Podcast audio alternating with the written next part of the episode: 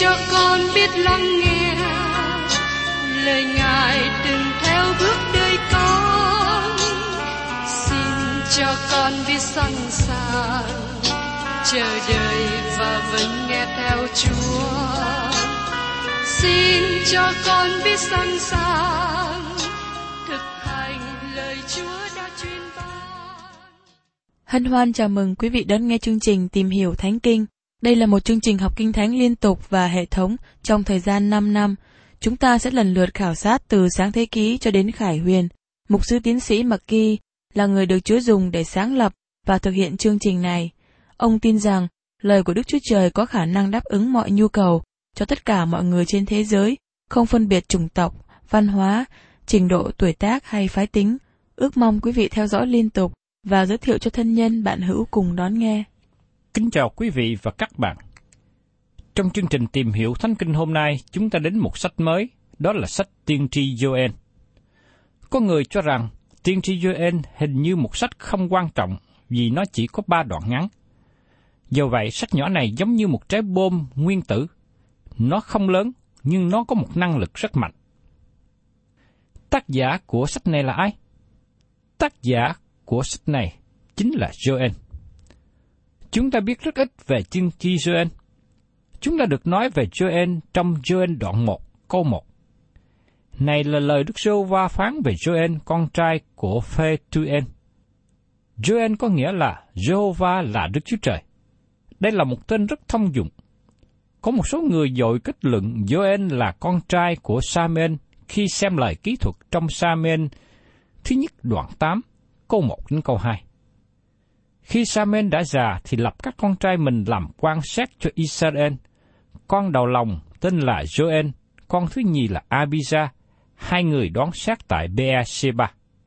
Nhưng khi đọc tiếp đến Samuel thứ nhất đoạn 8 câu 3, nói tiếp cho chúng ta biết rằng, hai con trai người chẳng noi theo gương người, siêu lòng tham của nhận lấy hối lộ và trái lệch sự công bình.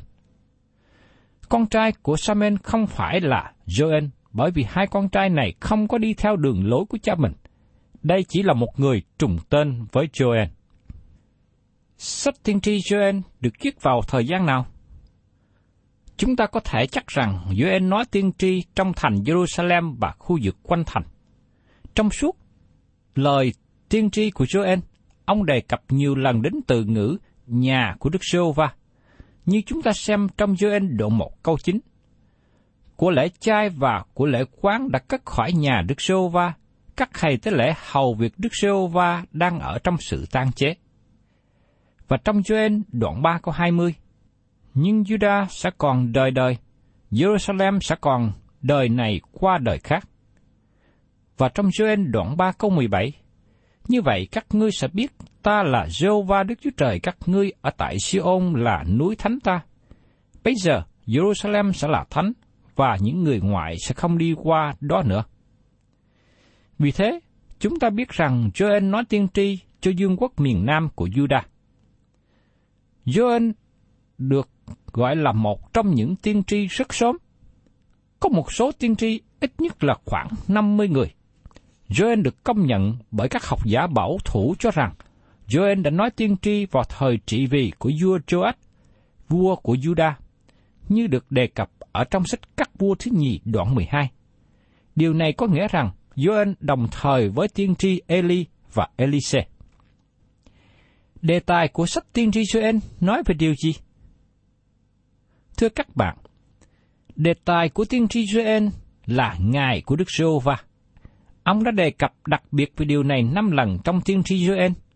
Trong đoạn 1 câu 15, đoạn 2 câu 1 đến câu 2, đoạn 2 câu 10 đến câu 11, đoạn 2 câu 30 đến 31 và trong đoạn 3 câu 14 đến 16. Tiên tri Esai, Jeremy, Ezechen và Daniel tất cả đều đề cập về ngày của Đức Sô va Có đôi lúc họ gọi là ngày đó. Đặc biệt là tiên tri Sacheri nhấn mạnh về Ngài đó. Ngài đó là Ngài gì? Đó là Ngài của Đức Sô va hay là Ngài của Chúa? Joel là người đã giới thiệu Ngài của Đức Sô va trong lời tiên tri. Từ trên ngọn núi, bắt đầu lời tiên tri được viết, Joel đã nhìn xuyên qua nhiều thế kỷ và thấy xa hơn những gì các tiên tri đã thấy. Ông thấy Ngài của Đức Giê-hô-va. Ngài của Đức giê va là một lời diễn đạt trong Kinh Thánh mà nó mang một ý nghĩa. Nó bao gồm nước một ngàn năm mà nó sẽ đến lúc Đấng Christ trở lại lần thứ hai. Gioan nói rất rõ cho chúng ta rằng nó bắt đầu với thời kỳ đại nạn, thời kỳ khó khăn. Nếu các bạn muốn đặt một ranh giới hay một điểm nghỉ trước ngày của Đức Sô Va, nó sẽ kết thúc vào thời kỳ một ngàn năm. Khi Chúa Giêsu dẹp hết những người không công bình và thành lập nước đời đời trên đất.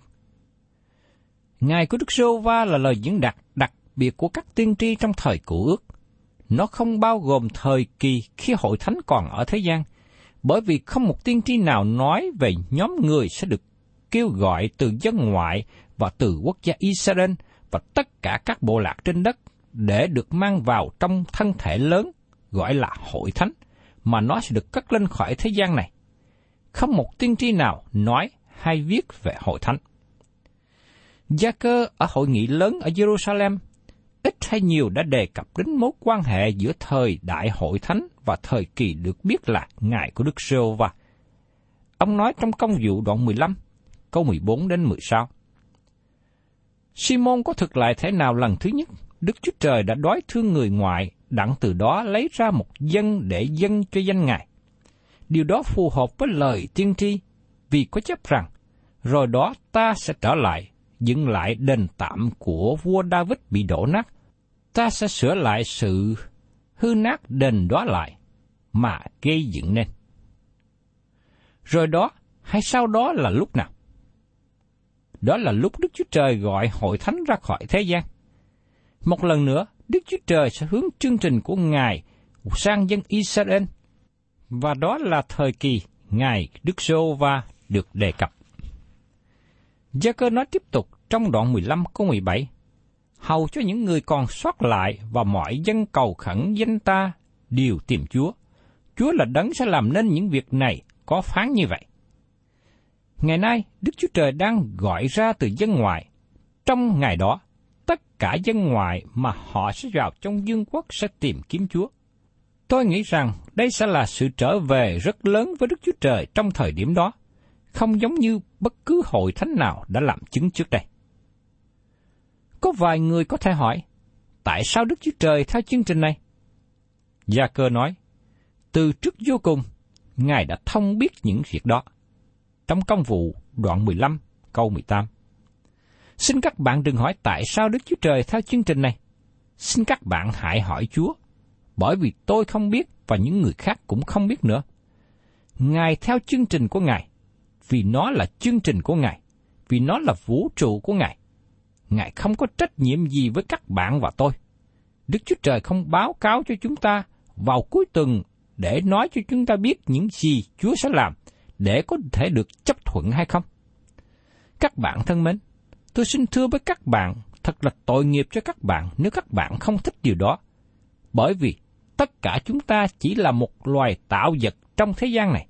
Chúng ta chỉ biết những gì Đức Chúa Trời làm.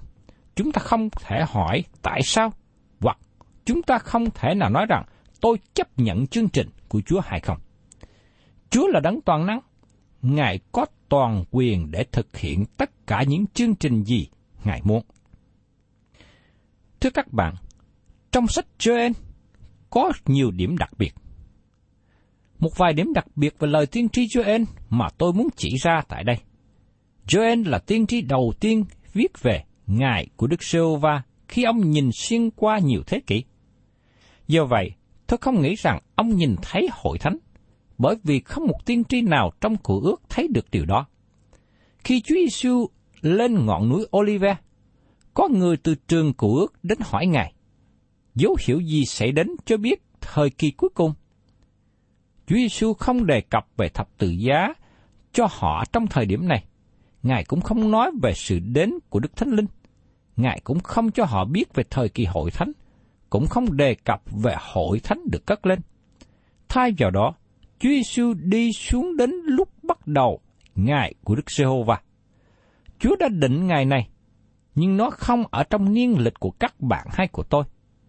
Các biến cố mà Chúa Giêsu đã dự ngôn sẽ được nhận biết bởi dân tộc mà họ sẽ ở đó khi ngày của Đức Sô và bắt đầu. Trong Matthew đoạn 24 câu 15 nói rằng, Khi các ngươi sẽ thấy sự gớm ghiếc tàn nát lập ra trong nơi thánh mà đấng tiên tri Daniel đã nói, ai đọc phải để ý.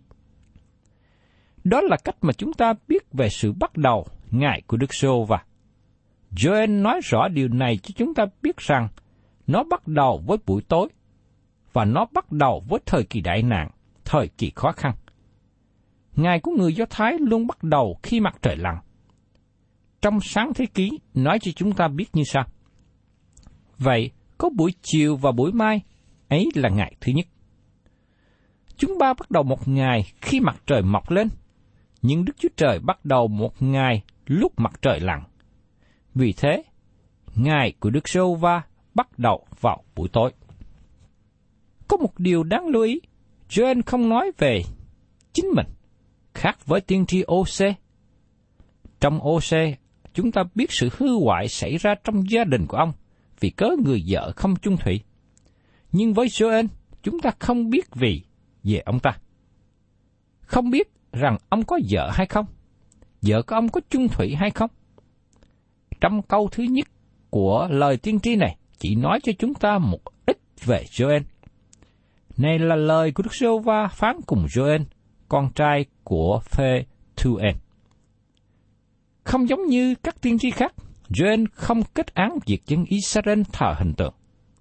Trong giai đoạn đầu của lịch sử của họ, vào thời điểm của Joel nói tiên tri, việc thờ hình tượng chưa trở thành tội lỗi lớn trong Israel.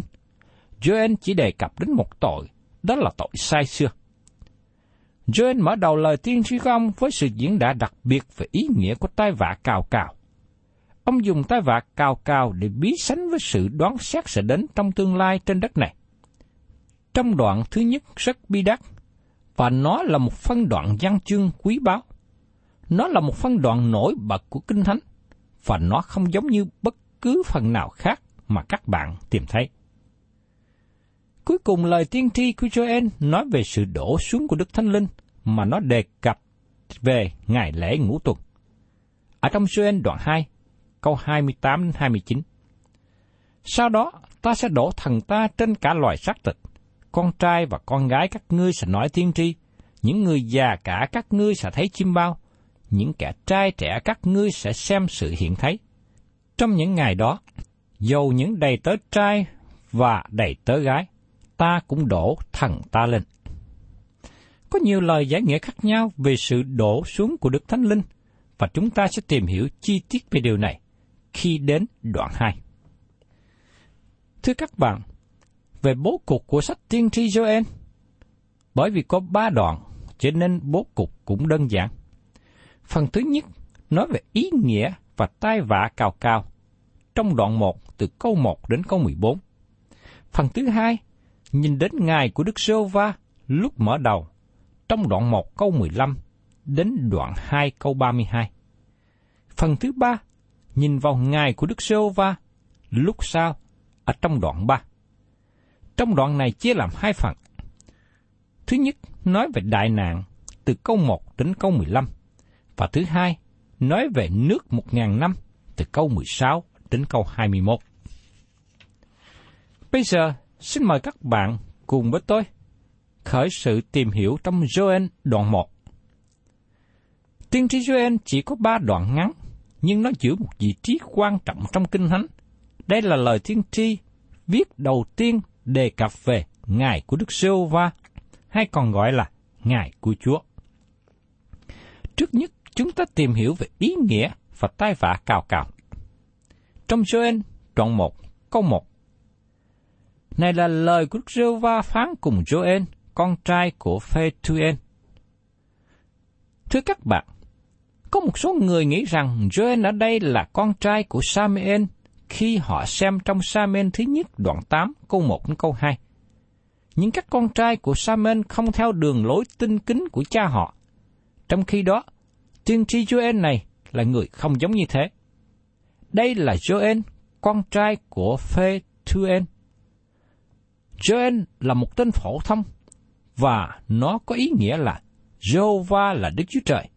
Đây là một ý nghĩa thật tốt đẹp. Và tiếp đến trong Joel đoạn 1 câu 2. Hỡi kẻ già cả, hãy nghe điều này. Các ngươi hết thải là dân cư trong đất, hãy lắng nghe. Há có sự gì như vậy đã xảy đến trong ngày các ngươi, hay là trong ngày tổ phụ các ngươi sao? Rõ ràng là dân Israel đang ở trong tai vạ lớn về cào cào trong thời điểm này. Tai vạ cào cào là một điều thường xảy ra trong xứ, nhưng Joel gọi những người già đến và nói rằng, há có sự gì như vậy đã xảy đến trong ngày các ngươi, hay là ngày của tổ phụ các ngươi sao? Dĩ nhiên là họ trả lời không. Đây là một điều tệ hại mà chúng ta chưa hề thấy xảy ra trước đây. Vấn đề trở ngại của hầu hết chúng ta là khi chúng ta bắt đầu ra, chúng ta có những ý nghĩ to lớn về quá khứ trước đây. Nhưng khi Joel nói với những người già trong thời bấy giờ, quý ông có bao giờ nghe những điều như thế trước đây không? Họ đều đồng ý rằng họ chưa từng nghe hay thấy những điều như vậy trước đây. Và tiếp đến trong Joel đoạn 1 câu 3. Hãy kể chuyện này lại cho con cái các ngươi, con cái các ngươi kể cho con cái chúng nó, con cái chúng nó kể cho dòng dõi nối theo. Joel nói rằng, hãy kể lại chuyện này cho thế hệ con cái kế tiếp, và con cái tiếp tục kể lại cho những thế hệ sau nữa, bởi vì sẽ không có một tai vạ nào giống như vậy xảy ra nữa. Điều này có thể nhắc nhở các bạn một phân đoạn kinh thánh khác không? Trong bài giảng trên núi Oliver, trong sách Matthew đoạn 24, khi Chúa Giêsu xác nhận về thời kỳ mà Ngài gọi là thời kỳ đại nạn. Ngài nói một điều giống như vậy. Ngài nói rằng không hề có điều nào xảy ra như vậy trước đây, và sẽ không có điều nào xảy ra như vậy sau này. Giờ đây, điều đó nhiều hay ít đã đặt vào thời gian tạm nghỉ xung quanh thời kỳ đó, và nó rơi vào một khúc đặc biệt trong lịch sử. Trong thời kỳ đại nạn, không một ai có thể nói rằng điều xảy ra hiện nay nhắc cho tôi nhớ thời kỳ khó khăn trước đây. Chúng ta không hề có một thời kỳ nào như vậy, giống như vậy trước đây như thời kỳ đại nạn. Tất cả thời kỳ lịch sử được kỹ thuật trong quá khứ, nó thường có một thời kỳ tương đồng trước đó. Do vậy, Chúa Giêsu nói rõ trong thời kỳ đại nạn, ở trong Matthew đoạn 24 câu 21, vì lúc ấy sẽ có hoạn nạn lớn, đến nỗi từ khi mới có trời đất đến bây giờ, chưa hề có như vậy và sau này cũng không hề có nữa. Như vậy chúng ta biết rằng đây là một đại nạn lớn mà từ khi tạo thiên lập địa cho đến bấy giờ và sau đó nữa không bao giờ có một điều tương tự như vậy xảy ra. Khi dân chúng ở giữa hai thời kỳ đại nạn, sẽ không có một câu hỏi nào giống như câu hỏi mà chúng ta có thể hỏi hiện nay. Các bạn có nghĩ là thời kỳ khủng bố hiện nay là thời kỳ đại nạn không? Các bạn có nghĩ rằng tình trạng hỗn loạn hiện nay là thời kỳ đại nạn không? câu trả lời rất dễ đến khi chúng ta quay sang lời của Chúa Giêsu. Ngài nói không có điều gì giống như vậy trong quá khứ. Chúng ta có những thời kỳ như vậy trước đây. Họ có thể lặp lại trong quá khứ. Và trừ khi sự việc không trở nên tốt hơn, nhưng trở nên tệ hơn, chúng ta không có thể có một điều nào giống như vậy trong tương lai. Thưa các bạn, trong một cách rất bi kịch, Joel nói, hãy nhìn xem, tai vạ cao cao này là một điều duy nhất, không hề có một điều nào giống như vậy. Nhưng cũng có một thời kỳ duy nhất khác được gọi là Ngày của Đức sê hô va Ngày của Đức sê hô va mở ra thời kỳ đại nạn sau khi hội thánh rời khỏi thế gian. Đây là một thời kỳ kinh hoàng cho trái đất, sự kinh khiếp ngoài mức diễn đạt, và sau đó Đấng Christ trở lại thiết lập nước của Ngài. Tôi mong ước rằng những người nào chối bỏ lời dạy của Kinh Thánh về điều này, xin hãy đọc lại toàn bộ lời của Đức Chúa Trời và không nên trích dẫn một vài câu từ nơi này và nơi khác. Chúng ta cần học hỏi, tìm hiểu toàn bộ lời của Đức Chúa Trời để biết những gì Kinh Thánh nói. Tai vạ cao cao này đứng riêng biệt và không giống với bất cứ tai vạ nào khác đã xảy ra trước đây. Tai vạ cao cao xảy ra trong xứ Ai Cập trong thời của môi xe là một phép lạ. Nó là một sự đón phạt của Đức Chúa Trời. Còn tai vạ cao cao trong thời kỳ của, Nô, của Joel, chúng ta gọi đó là một biến cố thiên nhiên. Có một vài điều mà chúng ta cần hiểu về cao cao. Nhiều người trong chúng ta không biết nhiều về cao cao. Khi tôi còn trẻ, tôi thích ngủ và mở cửa sổ vào mùa hè. Vào buổi tối, tôi nghe tiếng cào cào bay đậu trên cây. Nhưng những cào cào đó không phải là một tai vạ. Chúng nó không giống với những cào cào mà trong kinh thánh đề cập xảy ra ở Israel. Nếu các bạn có thấy hình ảnh của một cánh đồng sau khi bị cào cào đến, các bạn biết rằng cào cào hình như có một chính sách làm cháy xám đất của riêng chúng nó. Nó nhìn giống như lửa cháy qua cánh đồng và tiêu diệt hết mọi sự. Lời của Chúa nói về cao cao. Có một đoạn mà chúng ta cần chú ý. Trong châm ngôn đoạn 30 câu 27. Loài cao cao dầu không có vua chúa bay ra từng đám. Cao cao di chuyển như quân đội, và chúng nó chia từng đàn khi chúng bay. Điều này giúp chúng ta hiểu được lời tiên tri Joel diễn đạt ở trong Joel đoạn 1 câu 4. Cái gì sâu keo còn để lại cào cào ăn, cái gì cào cào còn để lại sâu lột vỏ ăn, cái gì sâu lột vỏ còn để lại châu chấu ăn. Thưa các bạn, đó là hình ảnh diễn đạt về tai vạ cào cào. Tôi sẽ cùng với các bạn tìm hiểu tiếp tục những điều này trong chương trình Tìm hiểu Thánh Kinh kỳ sau. Thân chào tạm biệt và hẹn tái ngộ cùng quý thính giả.